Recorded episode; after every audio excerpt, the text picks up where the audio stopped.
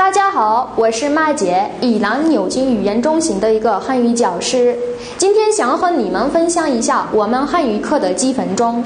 با سلام مرزی بهرادفر هستم یکی از مدرسین مؤسسه زبان ایران آکسفورد امروز میخوایم چند دقیقه از کلاس زبان چینیمون رو با شما به اشتراک بگذاریم اگر سری به رستوران های چینی زده باشین به عنوان یک ایرانی اصیل حتما از گرم بودن و بعضا داغ بودن نوشیدنی های چینی به سطوح اومدیم.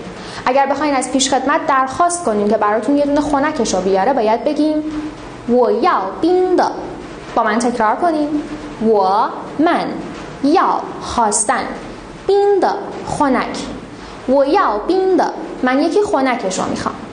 حالا اگر بخوایم که یک کوکاکولای خنک برامون بیارن باید اینطور بگیم. و یا بین کلا با من تکرار کنیم. و من یا خواستن بین خنک د کلا کوکاکولا. و یا بین د کلا اگر احتیاج به کمی نمک دارین باید بگین و یا ایدین ین و من یا خواستن 一点 کمی ین نمک و یا ایدین من کمی می‌خوام اگر غذاتون خیلی تنده و نمی‌تونین بخورینش باید بگین و